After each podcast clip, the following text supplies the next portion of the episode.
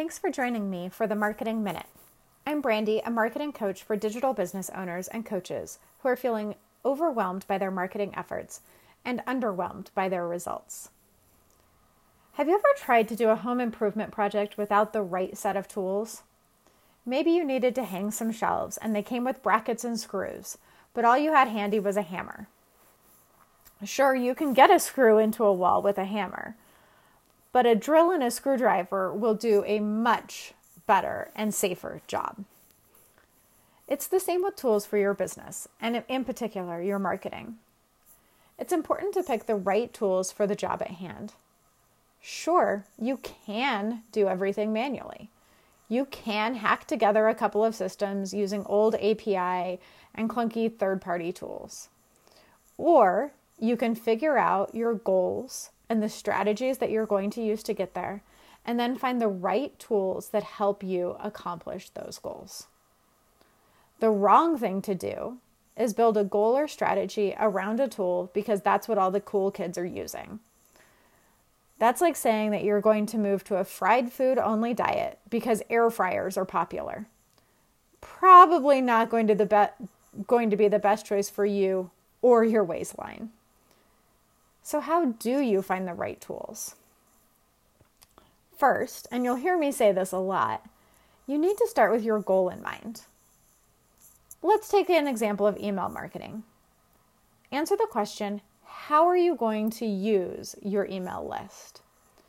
Are you primarily focusing on doing regular newsletters like updates from your blog?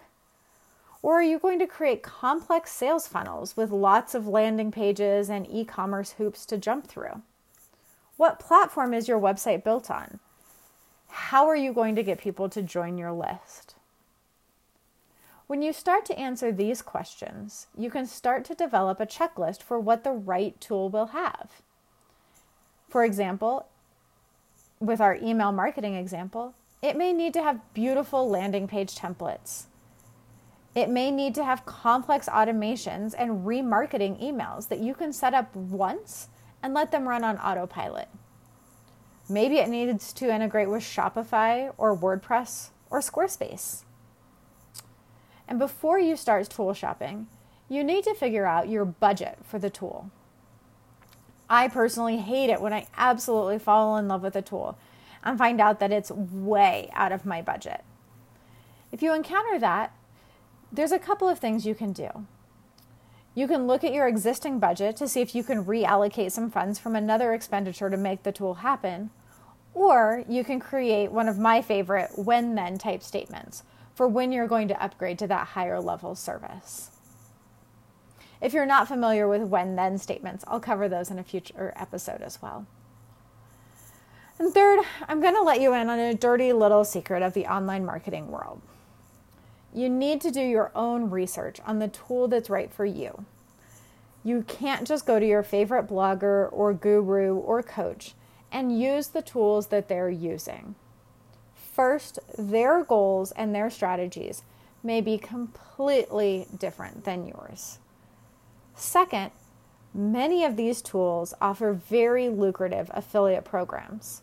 So, those marketing, those coaches, those business t- gurus are essentially paid to recommend that product.